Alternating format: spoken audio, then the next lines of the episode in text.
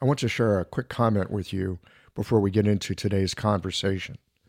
There's a moment in the very beginning where Karine talks about being a part of a 2,500 year heritage, and I make the wisecrack about are you referring to being an acupuncturist or a Jew? This was two days before the brutal events of October 7th. And I'm glad we had the conversation then because I'm pretty sure we would not have been able to have the same conversation after what happened that day. I considered not publishing this conversation because it's painful to think about how the world has shattered and continues to burn. In this conversation, Karine invites us into an exploration of the five visceral spirits and how the symphony of hormones, neurotransmitters, and our neurology, especially that of the vagus nerve, are all involved with our sense of belonging, our capacity for connection and compassion, our feeling of being emotionally regulated. And I don't know anyone right now that feels emotionally stable. Our sense of belonging at this time, more divisive than connective. And yet, there is something optimistic in what you're about to hear. But you'll need to set the whirlwind of your mind to the side and listen instead with your heart. In some ways, this is the perfect time to publish this conversation. I just expected that when I hit the publish button, I'd feel joy. But the truth is, I'm heartbroken.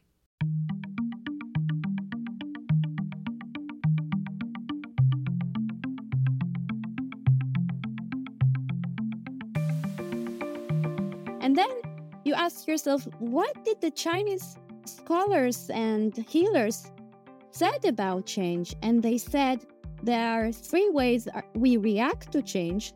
One is by heat, the second is by cold, and the third is by damp, right? That's the only options. And then if we look at it in a neurological lens, we can say heat is urgency, cold is freeze, and damp can be either confusion, negotiation, dampening a situation.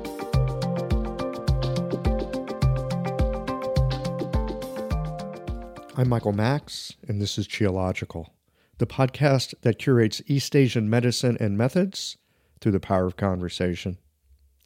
The kidney is not impulsive. Its deep fire within water leans toward conservation, preservation in the way that a taproot goes into the dark earth and anchors a sequoia. The energy of the kidney anchors, it goes in and down. It is the watery unconscious, the low places that we all share. It has the imprint of memory and at the same time, fluid. The water of the kidney is connective, but its fire is singular, focused on self.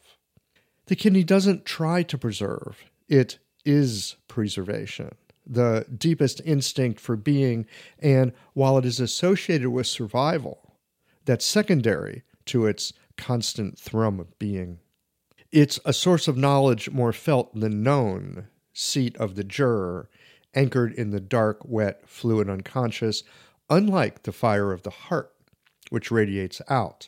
The deep, fluidic will strengthens in the stillness and pressure of the depths. The kidney is not impulsive. That is more the realm of fire. The kidney gains its strength from deep currents, the underworld of water that holds all memory, the inky deep black that remembers without the confines of personality. It is the will to be, the part that does not back out because it's already dug in. It's the part so stable that it can respond with saying, Are you okay? after being on the receiving end of someone's angry tirade. It's the capacity that, in the midst of grief, makes breakfast for the children. It commands attention not with volume, but depth, gives strength without aggression. It's sensual without effort. The energy of the kidney is one of abiding it draws on the low places toward which water has a natural affinity. It's connective without trying because water, it's in everything that's alive. And so it knows the experience of living in all its forms and flourishes.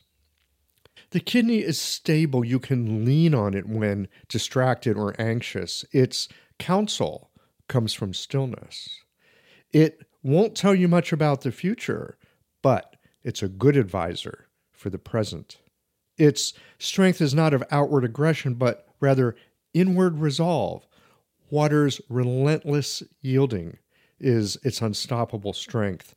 Deep water is the prayer that brings fortitude in the moments of explosive trouble that leave you at the mercy of the whirlwind. The stillness of water is patient. It will help to tame the troubles born of trauma, and it dials down reactivity. Alchemical, not in that it burns away, but dissolves and includes. It's the wisdom that keeps intelligence in check.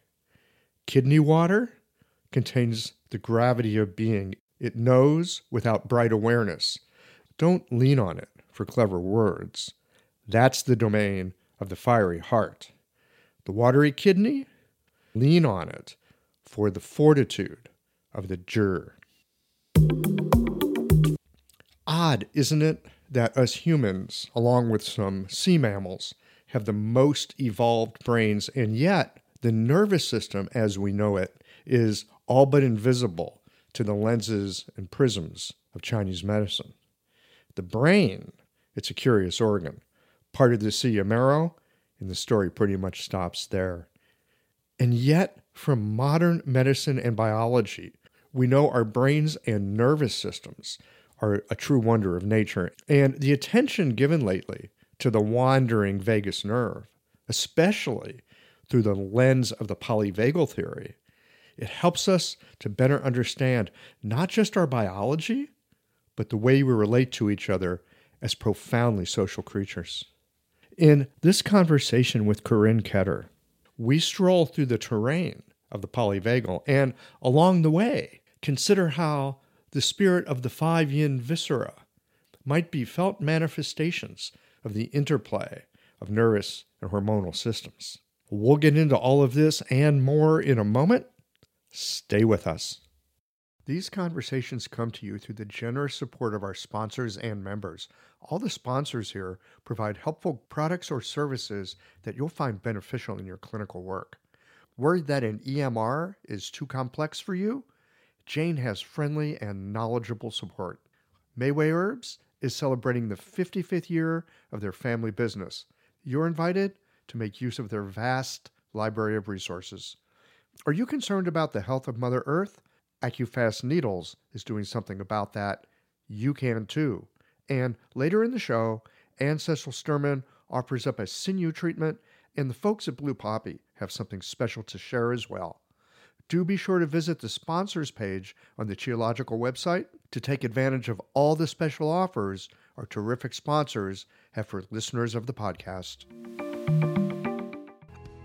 Hi, folks. I'm Yvonne Lau, president of Mayway Herbs. Our family business turns 55 this year, and we wouldn't have gotten this far without the love and support of our community. We're truly grateful and promise you that we'll continue to work hard to support you and your practice. Please visit Mayway.com to find the perfect Plumflower brand formula or formulate your own in our dispensary. Our site also has lots of articles, videos, and herbal recipes for you to explore. And tune into our podcast, Chinese Medicine Matters, for insightful discussions on all things TCM learn about treatment strategies, and powerful herbal remedies. As we welcome the month of May, our focus is on women's health. Our newsletter articles and podcast episodes this month will highlight different aspects and unique challenges women face, so subscribe or tune in. And if you're a practitioner, get a discount on our women's health formulas this month. Just visit Mayway.com. This season and every season, trust Mayway Herbs for your health and wellness needs, and thank you for supporting Real Chinese Medicine. I love how technology can help to automate my office, and I want to share with you my favorite tool for doing so, Jane.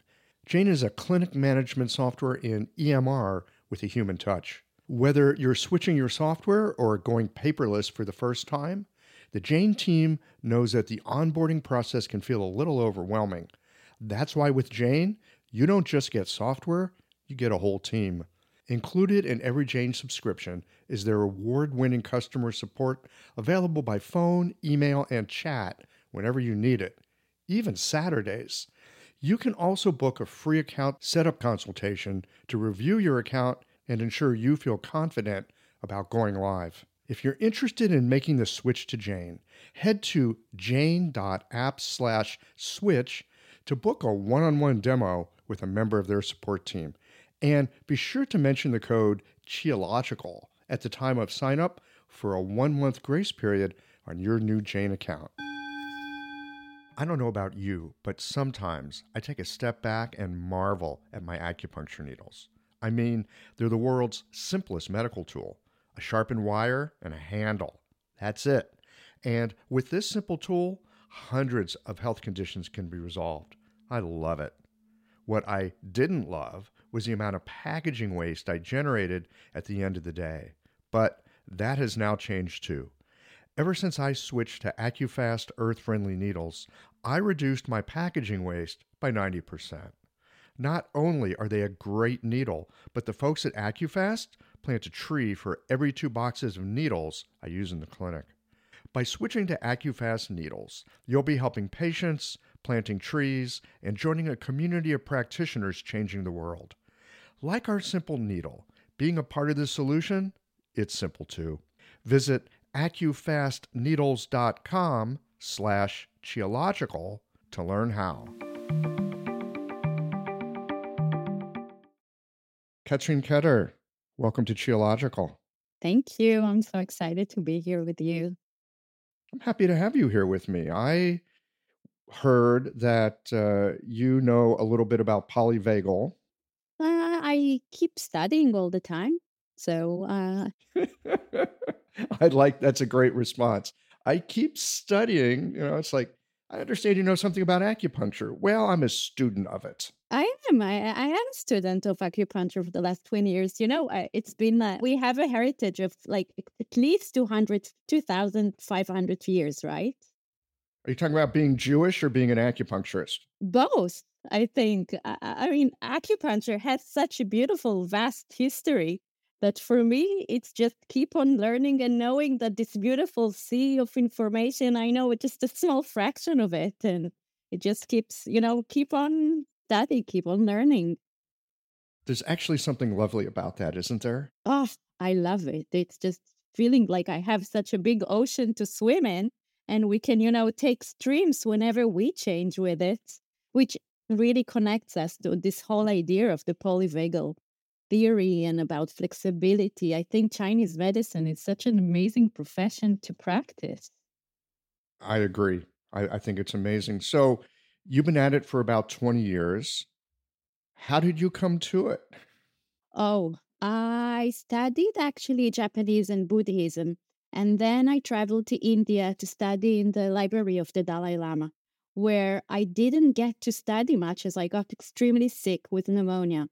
And Tenzin, who's the doctor of the Dalai Lama, you know, the Tibetan doctor who gives you, it's not real sheep shit, but it looks like sheep shit. You know how the little pills, the little black pills. He, we tried to help me with that. I wasn't, I, I wasn't courageous enough to try the Indian antibiotics. You know, they're very colorful and you just don't know what you're getting. And then he said, just go see an acupuncturist and he might help you and he did cupping and he had this very weird moxibustion style where he literally burned leaves and stuff on my back and, and did cupping and bloodletting and I got better extremely fast. Like really like in three days I was much better. And then I had this, you know, a moment of revelation which said, Oh, this is what I was looking for. I started at art, I was a dancer, and then I studied Buddhism and Japanese, but I, I just didn't find myself. And then, you know, it just everything was there the aesthetics, the beautiful heritage, being in a community of something that is bigger than me, that has like vast history, which uh, literally the day after I just decided to go back to Israel and study Chinese medicine. It was just in a moment. Just like that. This was it. This is it. This is the thing I was actually looking for. I went to do some research. I did my research in very unexpected ways. I found exactly what I was looking for. Like my Po decided for me. It's like my visceral, you know, feeling of home. This is where I'll be home. I love it. My Po decided for me. I have had a handful of times in my life where I've heard something or somebody suggested something, something happened. And I was like, yeah, right, I'm doing that.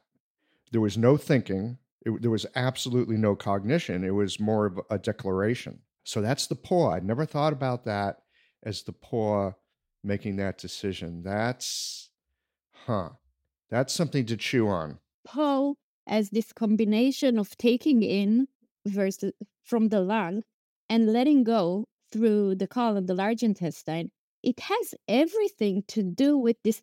I am willing to accept breath, information, life in me to decide through other mechanisms what I am, who I am, and then to release it until it becomes me. So I think the beginning of everything is breath, right? This is where we start. This is where we start. I mean, it is, you're born, and until you take that first breath, you're not really born. Exactly. And, you know, many times I think how amazingly genius um, the meridian constellation is, as again, if we think about the pole and we think about the lung, it starts in CV12, right? It starts in the stomach, in this meeting point of acceptance of whatever we're giving we're being given from the world from people from whatever to become us. So for me this is you know this is where we start by first of all being open to accept and then deciding who i am. First open to accept and then decide who i am. Okay. I suspect most of us i know for myself I've had that reversed for much of my life. I think I know who I am, and now I'm looking to see what's acceptable. Wow. Yeah. It's what is who decides what's acceptable for you? Oh, okay. Now now you're getting all Buddhist on us. I mean, that's a great question. If we'll, you know, start our journey towards the polyvagal theory, this is exactly where it starts. We I mean, we all have this how would I say, it's like an alternative resume. It's not what we did in our life, but actually all the information, all the knowledge we all were born with from what my mother taught me about who I am when I was a fetus, about the transgenerational information that is in me, and also from the meeting of, you know, the above the Tian area of why I was chosen to be me. And then we are actually born not like a tabula rasa, which we always say we're born pure. We're not born pure. We're born already with information, history, biases of generations way, way before us. And then we only start, you know, building up this uh, library of experiments, of expectations, of uh, experience, all those X's. And from there, we think that we can decide what what is acceptable. But that's not built on an empty foundation. That's built on everything that we come in with. Yes, absolutely. And you know, Chinese medicine already said it. They called it Tai Jiao, right? In Chinese medicine, there is the whole story of the Tai Jiao, the fetal education. They eh, they wrote beautiful, beautiful essays about the education we are taught when we are in our mother's womb. Okay, I am not familiar with the Tai Jiao. Oh, we uh, we can talk for hours about the Tai Jiao. I love it. It's such an amazing. We can call it today epigenetics, right? Mm. Okay. Yeah, that would be a proper way to say embryos. Isn't epigenetics the influence of the outside on like the genetic blueprint that we have after being born? No, so there, there's an epigenetic component pre heaven, so to speak. Absolutely. Absolutely. I can give you a really funny small example. When when mothers they took this group of uh, pregnant women and they divided them to two groups and one were given to drink carrot juice every single day of their pregnancy just carrot juice right? And then the other part the other group just no drinking like whatever they want to do.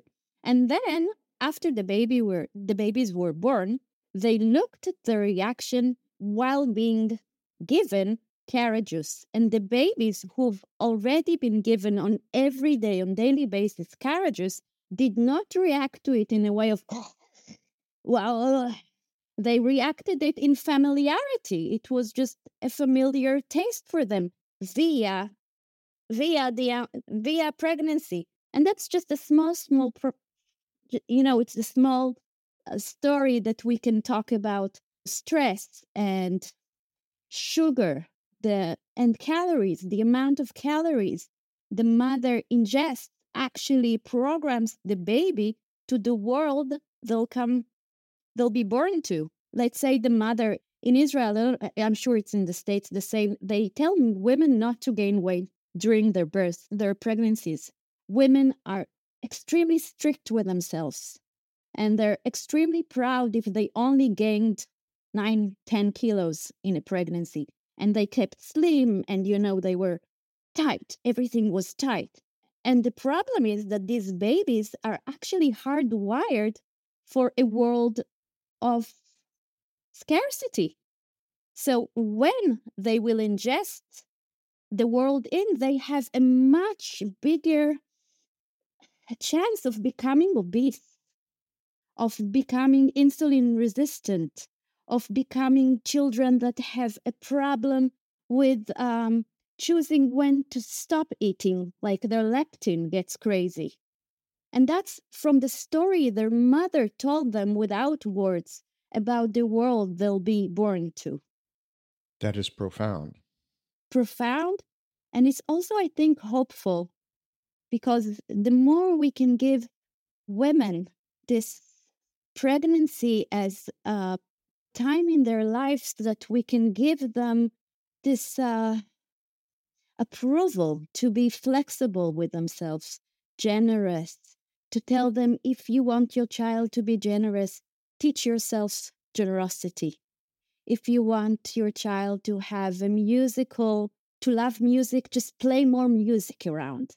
And it gives, you know, people, women, permission to change and to be, you know, people are not extremely generous with themselves. So I always tell my patients you want your baby to be a generous, artsy child? Just, you know, explore art. Be generous with yourself. Have many tastes. Uh, listen to different languages.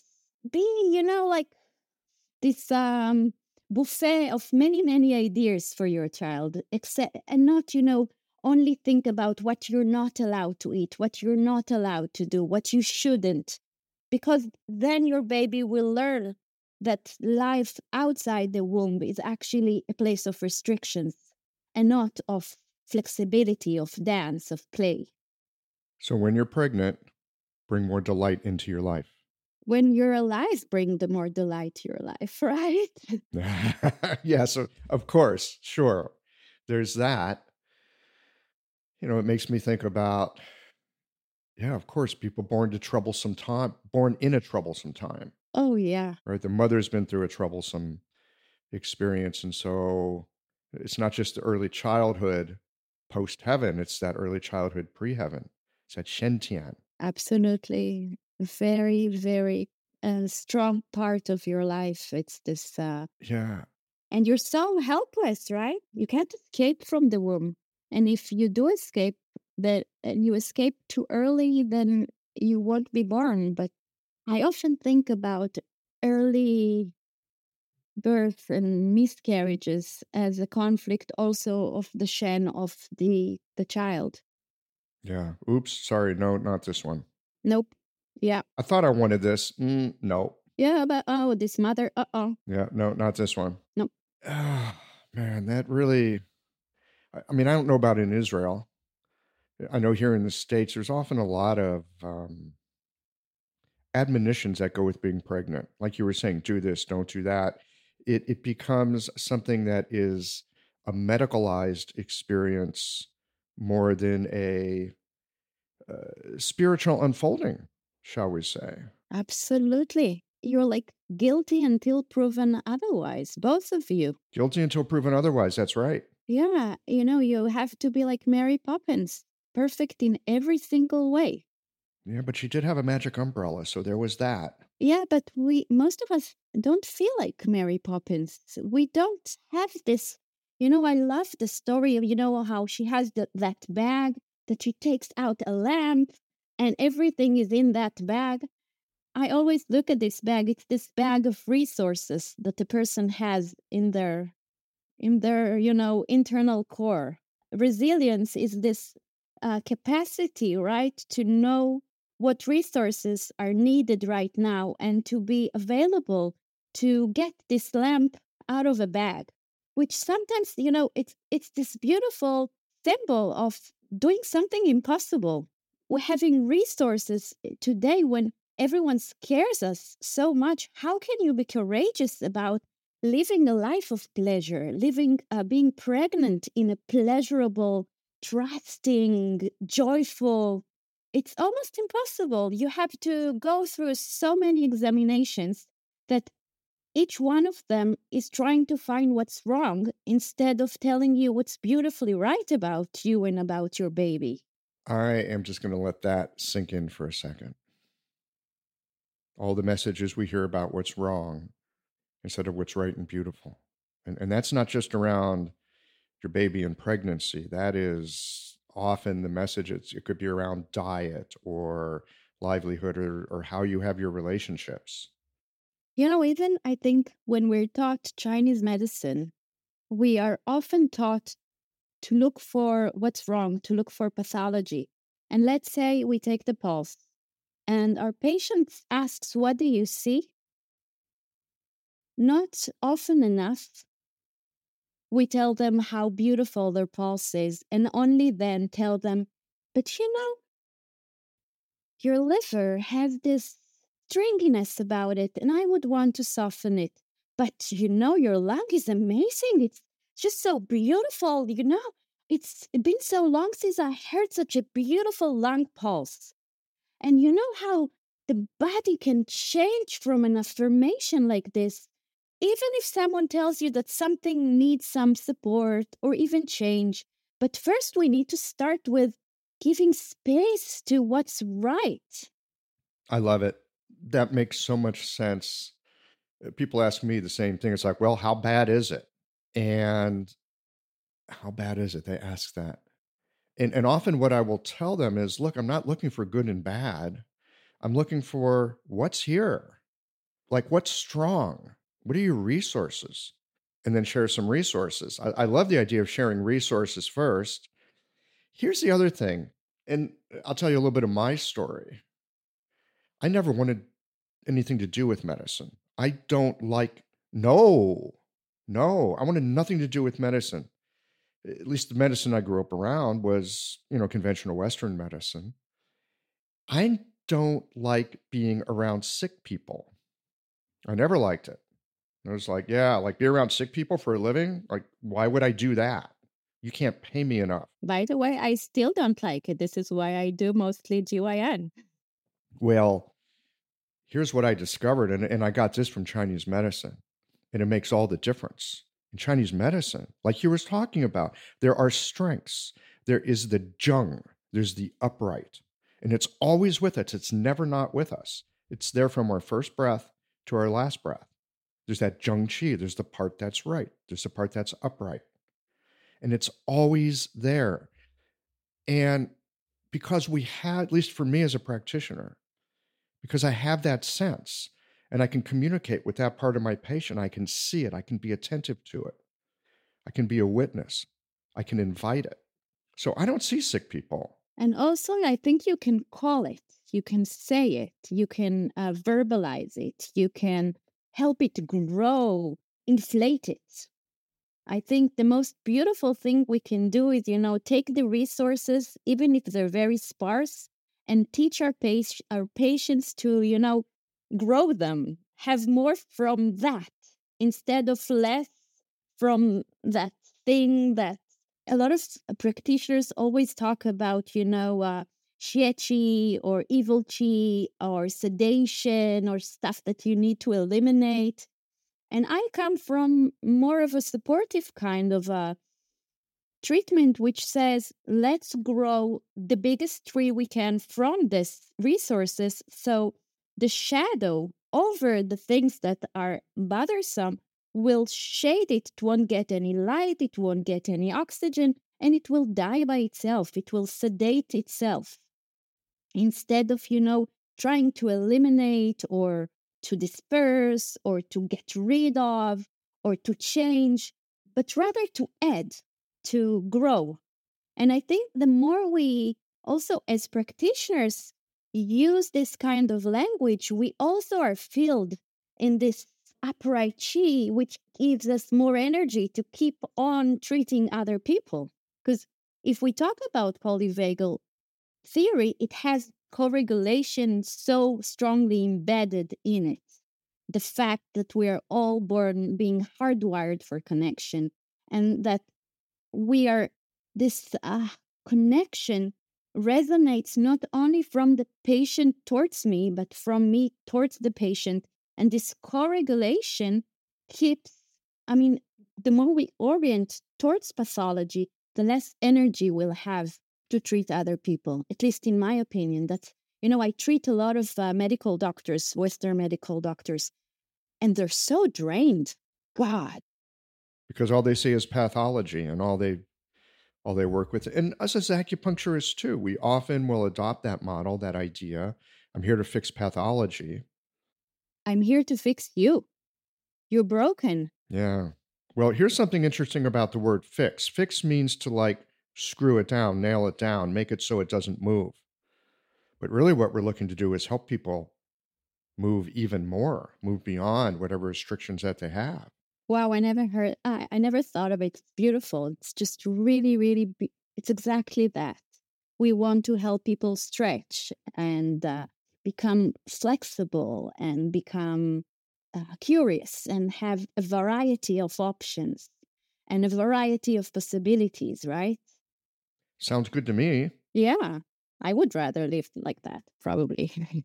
I would too. And I would rather work with patients that way for me it's the only way if not i get depressed when and you know in some sometimes sometimes i fall into that trap i find myself sometimes scaring my patients instead of supporting them judging them instead of caring for them i fall in that trap like anyone else but i have this barometer inside that if at the end of the day i'm drained then something about my co regulation was off. And I have to look at what triggered me. Why did I become uh, rigid? Why was I fixed on something? What happened? When did it happen? Who was was it outside the clinic or maybe a patient triggered me? I'm being triggered like anyone else. Aren't you being triggered sometimes by a patient? There are certainly days where I feel like I should be paying them. They will come in sometimes and and they'll say something. They'll tell me something about their life and it will just go all the way through me. It's like, "Oh, I hadn't seen things that way." Let me give you an example real quick because uh, it, it, it was really potent for me. And, and I think it's germane to the conversation. had a woman come in I can't remember what she came in for. In some ways, it doesn't matter. What she was telling me about was her movement activities, right? We always ask people about what kind of movement you get, exercise, blah, blah, blah, blah, blah. And she was telling me about her garden and the time that she spends in her garden. And she wasn't telling me about the steps that she made. She wasn't telling me about the things she lifted or how she was working out this or that her time in her garden was about being in a timeless space of being in her garden. It was completely and utterly non transactional. Most of us, when we're doing some kind of exercise, oh, I did these steps, I lifted these weights, I spent this time in the gym, blah, blah, blah, blah. It's all transactional. Where's the joy? Where's the beauty? Where's the timelessness? Where's that moment of just being in ourselves and in the world and that place where you'd want to be as a mother with a growing a child? You know what I mean? Absolutely. I mean, the way you explain it, I hear oxytocin, oxytocin, oxytocin, the hormone of forgetting oneself, which is the most important hormone for our ventral vagal tone. There is nothing more important than activating more and more oxytocin in our life. Hello, everyone. Anne Cecil Sturman here. A working knowledge of the eight extraordinary channels from the unbroken oral tradition of acupuncture is valuable beyond words. The power of these channels is tremendous if the practitioner has well integrated diagnostic, theoretical, and practical skill. You'll be familiar with Dumai, the governor channel, or the Sea of Yang, the primal reservoir of Yang, which ultimately finances all movement and growth. But this channel also governs the ability to self determine. The psycho emotional presentation of your patients can be matched to a classical activation of this channel, clearing impedance in the free flow of yang qi to body, mind, and spirit. I'd like to share with you the marvelous potency of the Du channel in a full length live treatment video from the seminar I taught last year in Melbourne, Australia. It's at annececilsturman.com forward slash sinews 2024. Click on the Jump to Free Teaching button or see the link on my Instagram page at Anne Cecil Sturman. Thanks, Michael. Back to you. The hormone of forgetting oneself, the practice of forgetting oneself. Yeah, yeah, yeah. I think you're absolutely right. It is a practice. Uh, it's something that, you know, it's like undressing uh, the energy of action, of, um, of doing, of uh, re- reaction, of uh, fight or flight, but more in the broader sense of being all the time attentive to react to something and that is, you know, not forgetting, it's just keeping yourself alert all the time, which again, we live in this society that actually dictates us uh, to be awake all the time and alert. And even two Westerner mindfulness practices ask you to hold this attentiveness that I, at least for me, this is too much. I don't want to notice everything sometimes. I want to not notice.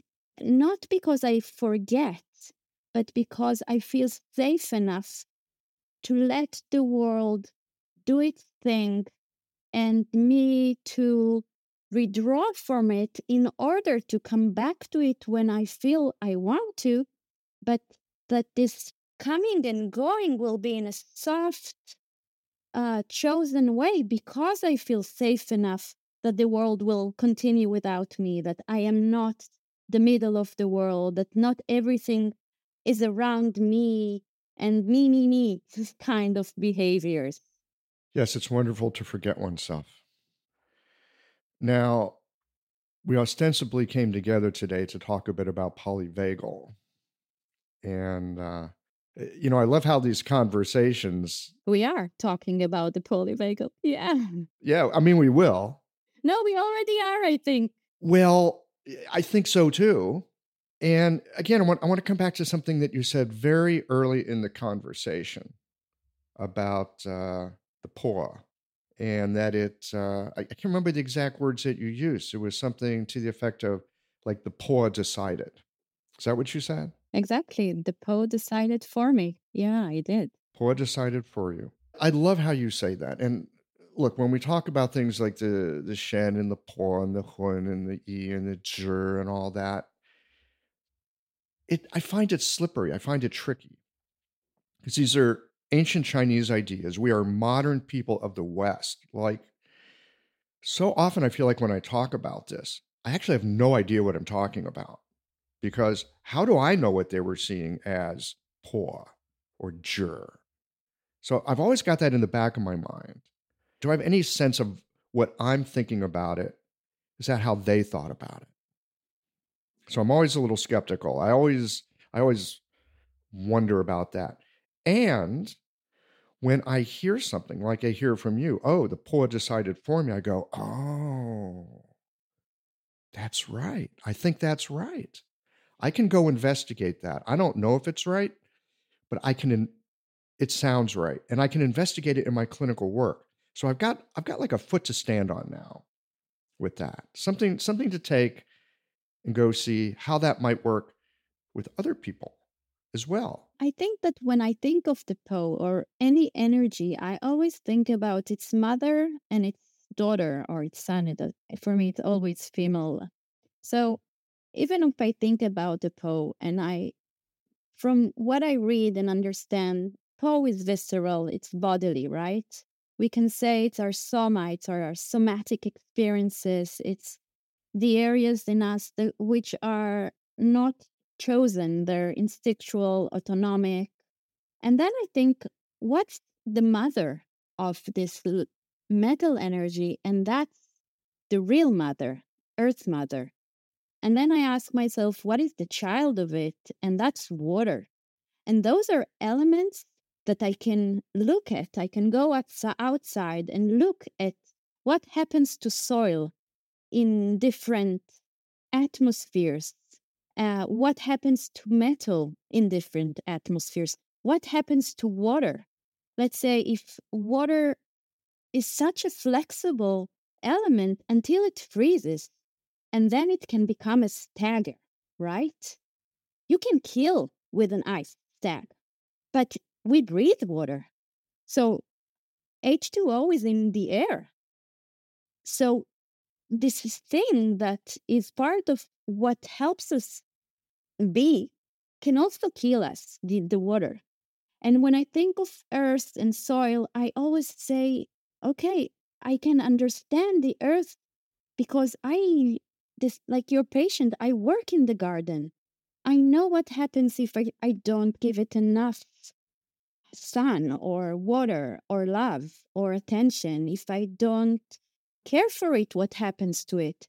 So I think the more we look at Chinese medicine like an agricultural continuum that became a healing, it would be the same as healing your garden when you come and you say, Oh, there's nothing that can grow here. Oh, yeah, we can grow stuff here. Yeah, we can. So then the Po becomes like something you feel. This is Po. And when you think the Yi, you can feel what thinking is and caring and worrying. And when you're afraid and you know the feeling of being, you know, so frozen inside, so like you have ice inside your heart, then you understand what Zhi is like from how do I build courage from fear? I have to warm it. I need to give it air. I need to give it some warmth.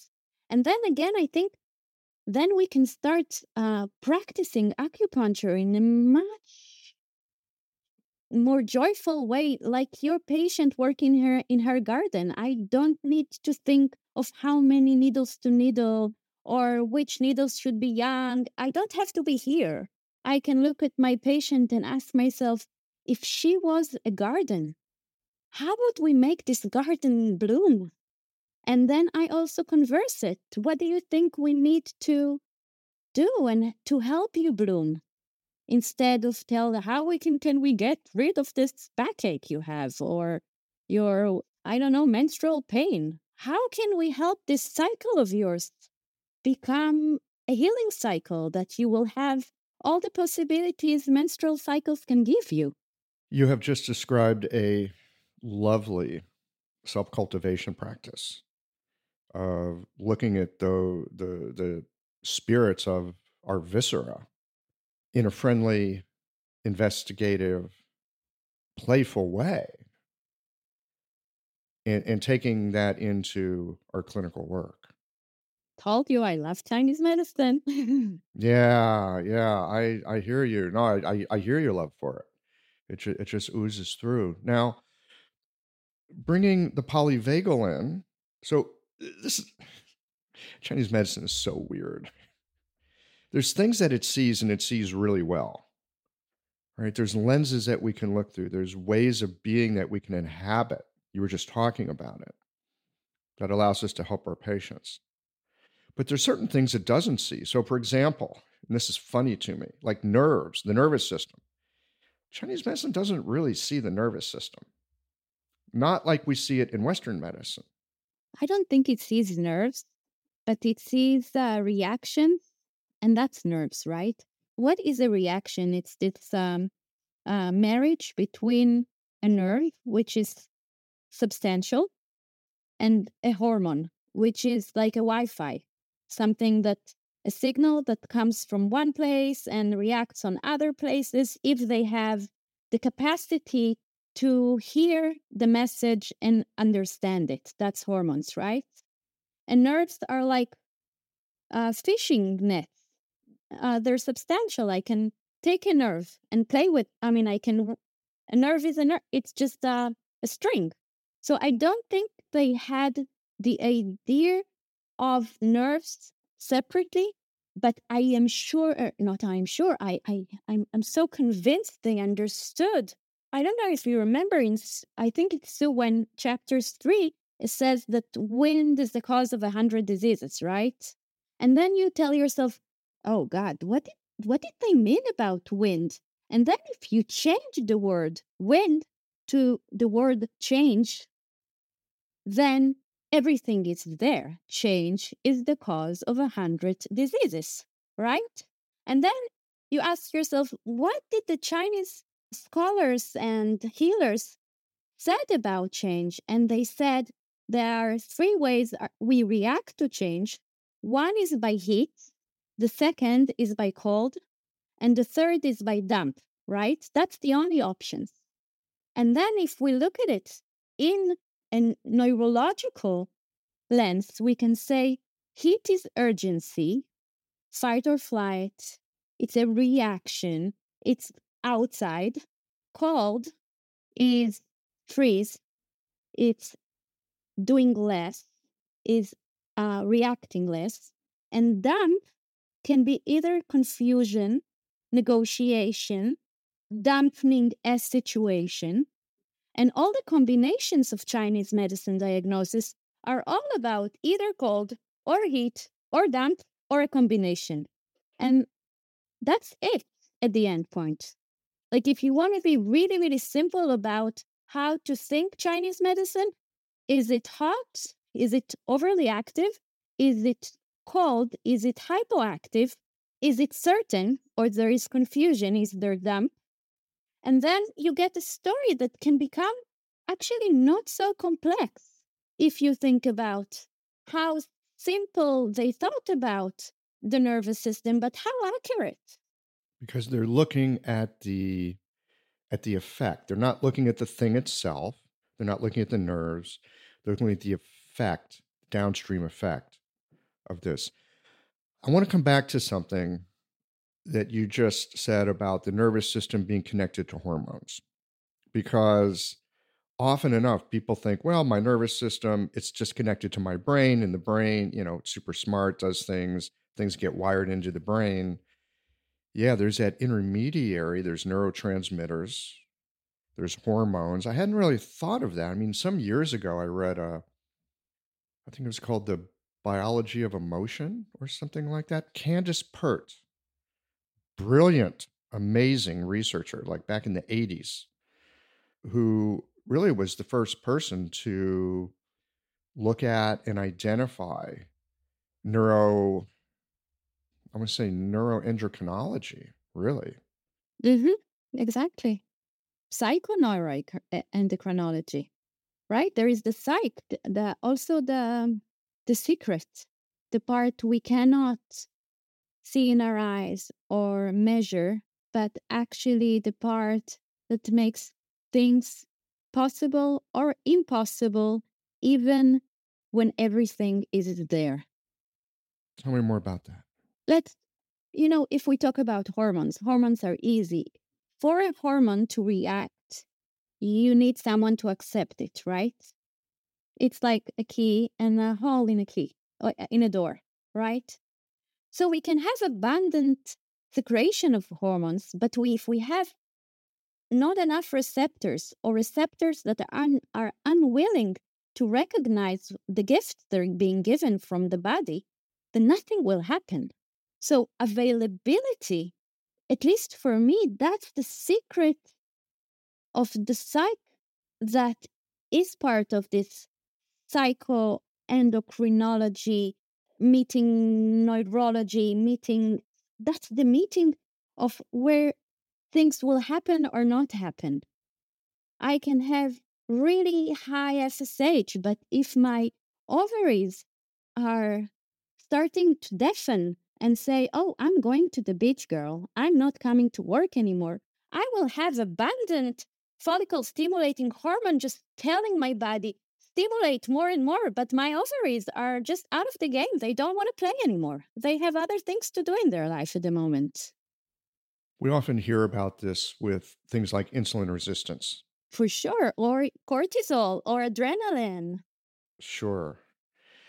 And, you know, often enough, women like perimenopausal or menopausal, they'll often do some sort of hormone replacement therapy, or they come in, or like, especially in the in the perimenopausal phase, they'll often come in and say, Oh, my hormones are all out of whack. I need more of XYZ, according to my doctor. And as we're having this conversation in this moment, I am now asking myself the question of, well, okay, you got a certain amount of whatever hormone. What about the receptor? What's happening with the receptor that it's not being sensitive?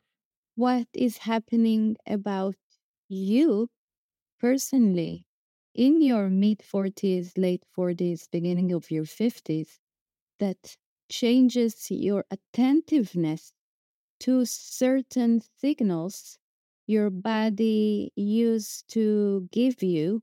And maybe now you're just not willing anymore to accept them. And that's maybe something beautiful that needs to be honored. And I think the story of the perimenopause is such a bad story. I'm I'm perimenopausal and I'm finding this change extremely hard, especially because my body is not willing to do stuff it used to do every month. I'm not willing to cook every evening anymore. And that's because my body doesn't want to anymore. That's very simple. I don't want to cook anymore every evening. And that's a signal from my brain through my hormones to the change in my role in the family, in society. And that's, you know, this heritage of perimenopause that is actually the real story of perimenopause. I don't know, eh, do you know that only us and orcas have menopause? Whales, that's the only species that have menopause. Orca whales, not dolphins? Nope, orca whales and humans only orca whales and humans live much, much longer than their fertile years. And you ask yourself, why? Why did that happen? When actually the real story is extremely simple. Society, human society, needed strong women not to be fertile to go gather because most of the hunting expeditions were not very successful. So we rely i mean our our survival relied on gathering and if you have four kids you can't gather for five people. So you need an older woman like me who's strong who has experience who can do everything to go out to the woods and gather that has a really strong you know stamina and courage that i can be in the dark and come back to my tribe and bring all this abundance of food. And that's the real story of perimenopause. the fact that I am not in the small family of cooking dinner now. I'm in the big story of gathering food for my tribe. There's another piece of that story that I think it's overlooked entirely too often. You have wisdom of experience, you have wisdom of life, wisdom gain that you can't have at the age of 20 or 30 because you just need more time to gain that and to be able to interact with the children and show them. But we don't own it. We have this tendency as people and especially as women not to own our experience as something that says, oh, this is me. I'm experienced. I have 47 years of experience on this earth. I'm proud to be an older woman. I love it. Let me age gracefully, not by telling me that I can dye or not dye my hair, have Botox or not have Botox, take hormones or not take hormones. That's, you know, small stuff. Let me grow up, age, and love it. And that's, I think, the rebellion that we can do as people living in a society that tells us that being useful is our goal in life. I don't want to be useful. I don't want to be experienced. I want to be the older woman I am. I love it. I really, really love getting old. I'm waiting to be so much older. I'm thinking about so many of the women that I've seen in my practice going through menopause or having gone through it. And now they're more invisible than they used to be, right? They're not that beautiful young woman that every man is looking at walking down the street. They're a little bit invisible. And indeed, I suspect they do have a strength, but their Po hasn't quite cotton to it. Maybe their hun hasn't quite cotton to it. Maybe their shen hasn't quite cotton to the strength that they have, the resources they have, the way that they are productive and contributing in a way that's very different than they did 10 years previously. But are are they give them giving themselves permission to be invisible, that's also a story. Why why do I have to be visible all the time? Why do I need men to look at me? It's a great question. That's right. What does it add to my life to walk down the street and feel looked at all the time? Why can't I enjoy this transparency to be like the fly on the wall that sees everything that is not? What? There is so much freedom in changing the narrative of, yeah, I am invisible, but wow, it's such a relief. Cloak of invisibility, very helpful at times, right? It's a beautiful, it's a beautiful moment that I can see everything that, and I'm not under this microscope of life. I can, you know, grow my wings. I can experiment. I can play more. And I will get a lot less judgment, of course, if I'll allow myself not to listen to the judgment of uh, why are you, I don't know, playing you? It's not for your age. Why are you, whatever, whatever is not for my age? Everything is for my age. I can do whatever I want. I, I would say one of the great benefits in aging that I have found is I care a bit less for what other people think. Absolutely. And by the way, this is what menopause does to our brain. When we are hijacked from estradiol, the hormone of the estrogen of the ovaries, what estradiol does to our brains, and it does it, by the way, when we are born, we are going through something called the juvenile puberty. Uh, we are we secrete huge amounts of estrogen, but because we don't have any receptors active in our womb, we don't get cycle, we don't menstruate. These uh, receptors are only activated in the real puberty of being a teenager. But the first puberty we go through is an emotional puberty of estrogen, which makes us care for others much more than we care for ourselves. Because if we won't be having this abundant amount of estrogen, we will throw our child from the door out when they cry at 3 a.m. We will kill our children. It's not a joke. estrogen saves babies by making us available for motherhood, but by making our priorities second to the priorities of our family. And what you're saying is a woman's brain or young girl's brain under the influence of estrogen will develop this capacity as a young child, which then flowers in another way with uh, with the onset of menstruation and, and possible motherhood. But as a young girl, the brain under the influence of estrogen, again, you, you could think of this, there's probably the correlate for us men, our brains under the influence of testosterone as young boys. Why do you think we're so dang rambunctious? Exactly. You hired you hardwired for it. It's not your fault. It's just we live in a society that doesn't have patience to teach all genders the possibilities of other options. We also live in a society that tells boys don't cry, man up. It tells women uh, ask for help. Uh, you're helpless. You can't do it by yourself. So, you know, there is the question of nurture versus nature. There isn't an answer, probably. But hormones and nerves are probably where these questions meet the places that we are hardwired and all the options that our endocrine system gives us.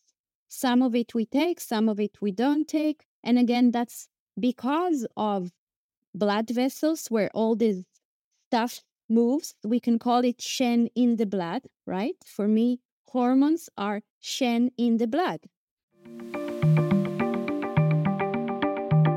In recent years, the Sa'am acupuncture style has generated significant interest and a loyal and growing following.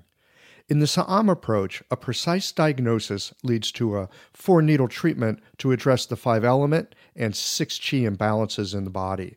The four needles target the controlling and generating cycles.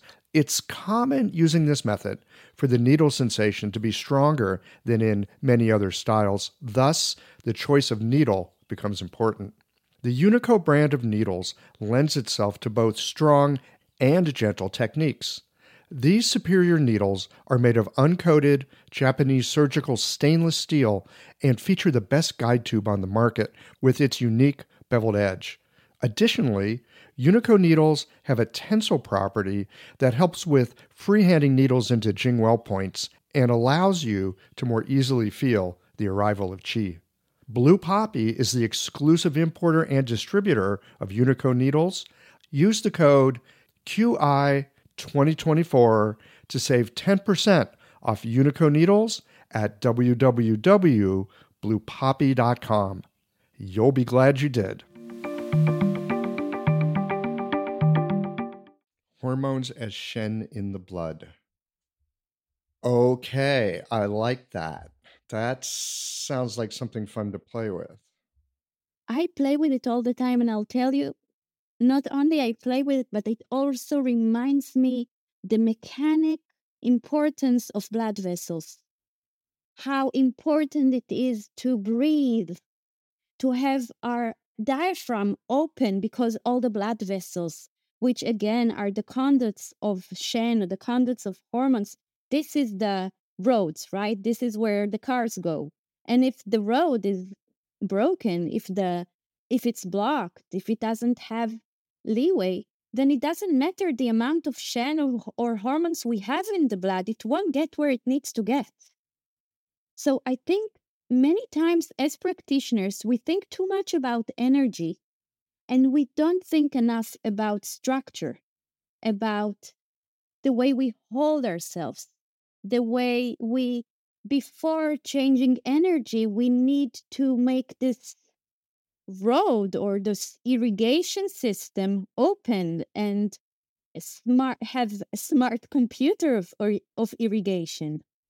Because you can have the most beautiful water in the world but if you don't have a good irrigation system it will never get to the soil you want to nurture.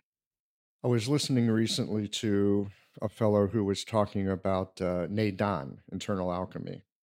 Very energetic sort of pursuit, and we often talk about energetic things with Chinese medicine, acupuncture in particular. But one of the things that he said, and, and this this rang true for me, and I'm hearing you say it, and, and again, it rings true for me. If you don't have a healthy physical substrate to run all this software on, the software is not going to run very well. Yeah. Your spirit needs a place to live and it needs blood to flow freely through the whole thing.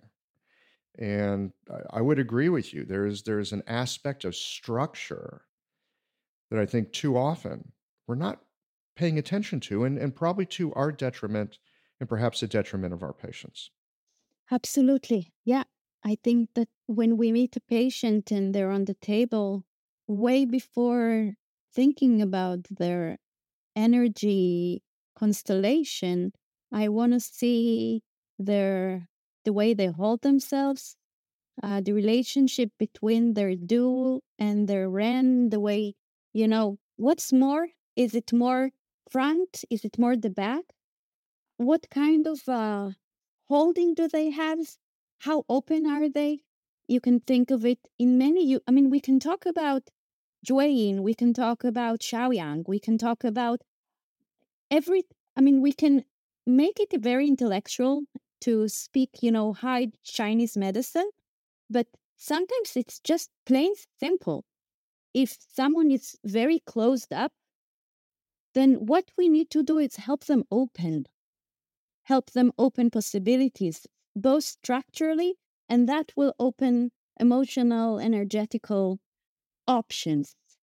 But sometimes we, because we take pulses and because we had such an amazing education that was very intellectual, we forget the body.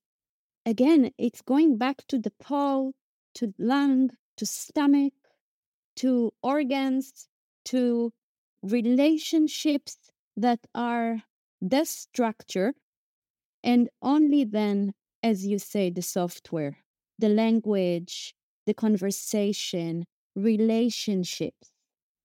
This is a lot to take in. And it's a lot to take in because what I think I hear you saying is there's a kind of embodiment that we as practitioners need to have in terms of understanding our medicine that that we need to feel it in ourselves. We need to recognize how it moves in us. Again i'm going to come back to something you said in the very beginning about the Po decided. That's understanding something of these dynamics in your own physical sensate experience and psychoemotive experience. Absolutely.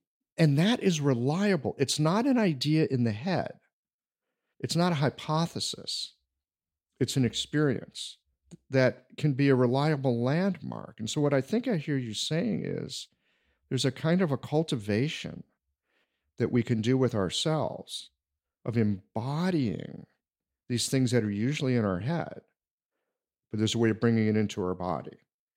And that gives us another kind of a view. for sure.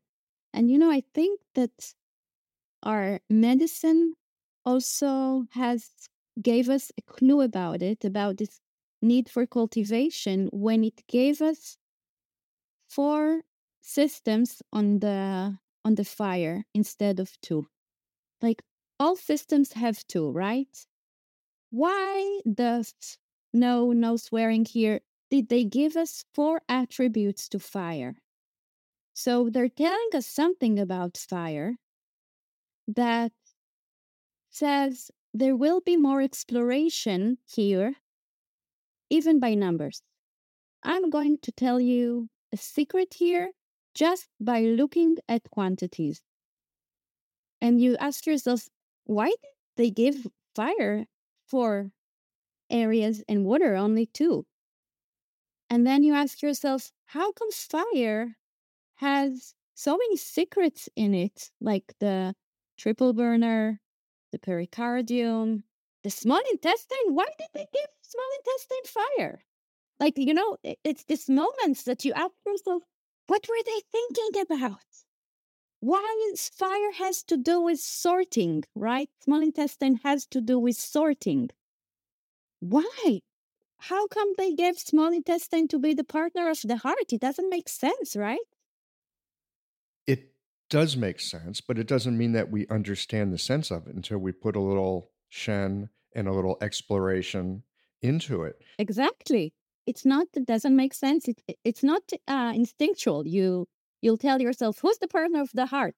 Well, it's well, oh, oh, that's something to explore there. That's some. That's right. It's a big X on a treasure map. Like what? Exactly. And then when you look at the meridian, how it goes behind the heart, and it actually gives the heart this hug, and you tell yourself, "Oh, I think they're giving me also some clues about this exploration through the meridian, through this community of areas and points that are on this meridian. So I can start thinking more and more about the kind of clues that I was given for this cultivation.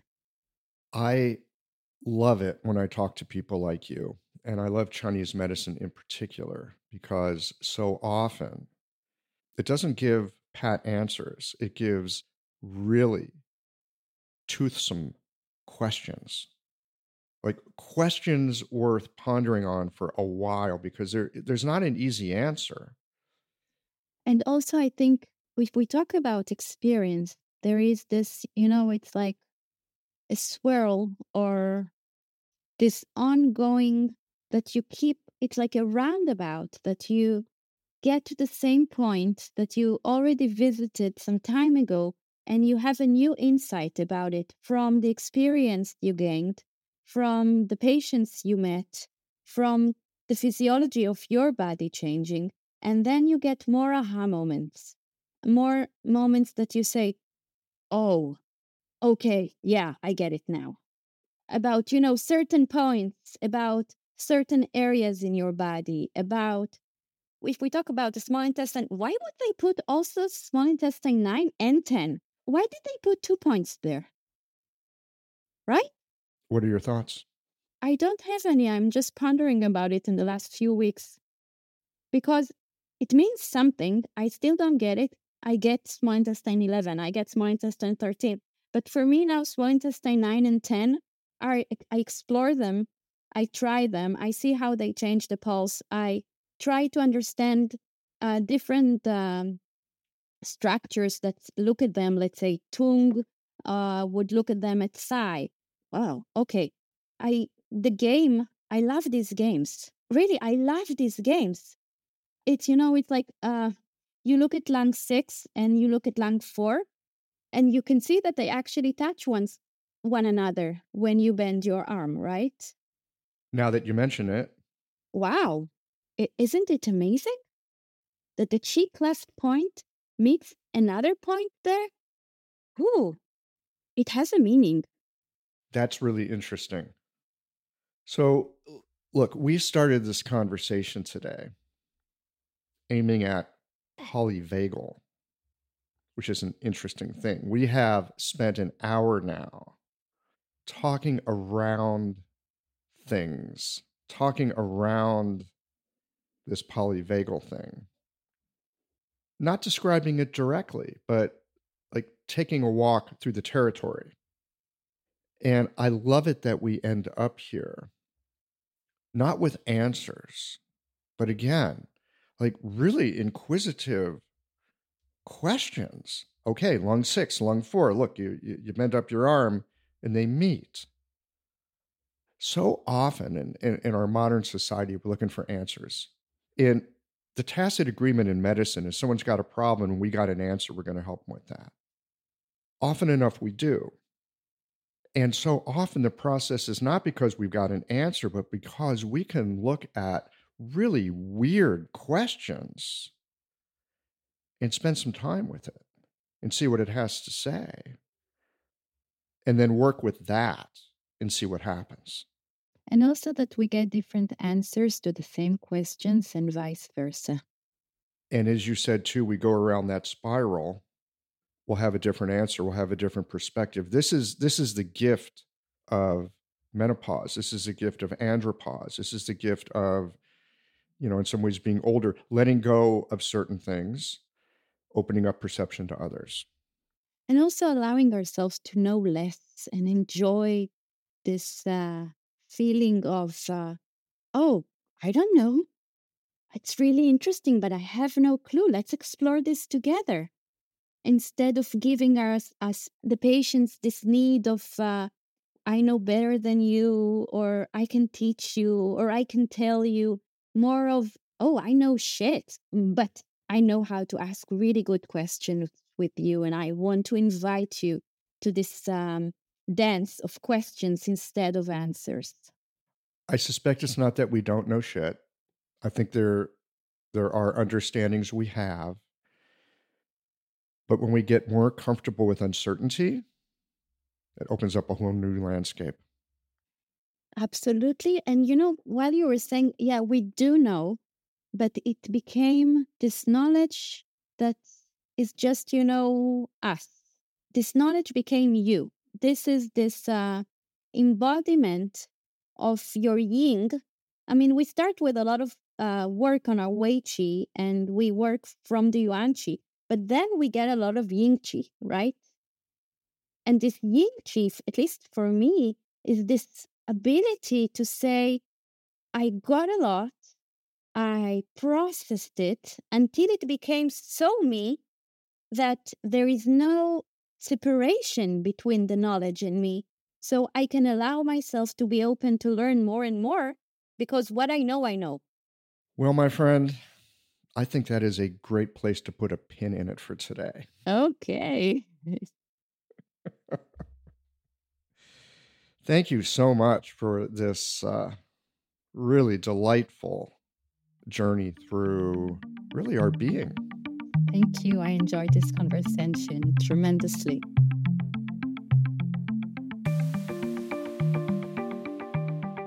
We wrap experience in language, but the words at best hint at the landscape that only in part can be caught by the limits of time and conceptual thought. I went into this conversation thinking about the vagus nerve as that curiously long and winding cranial nerve that has drawn a not small amount of attention in the past number of years, with the idea that it's not just a single nerve, but a group of nerves with related and interconnected functions. Beyond that, polyvagal theory holds insight into how we move between states of sympathetic arousal and parasympathetic restoration and rest. My limited reading has me toying with the idea that this nerve, which richly interconnects our viscera, also has something to do with our unique capacity to be social creatures. What I did not expect was that in this conversation, we would talk less about polyvagal theory and instead enjoy an hour of experiencing the terrain of connective curiosity, rapport, and timelessness, which is indicative of the curious way polyvagal entrainment of our nervous system opens a world of connection. I've heard a lot of what polyvagal does, but in this conversation with Karine, I got a sense instead of how the polyvagal is. Thanks as always for listening. If you liked this conversation, if you learned something new or found a moment of inspired insight, share the episode with your friends. If you want to support Qiological, there's just one way to do that. It's by going to the website and becoming a member or leaving a one time contribution today. Well, folks, that's it for today. Join us again next Tuesday for another conversation that connects up the voices of our community.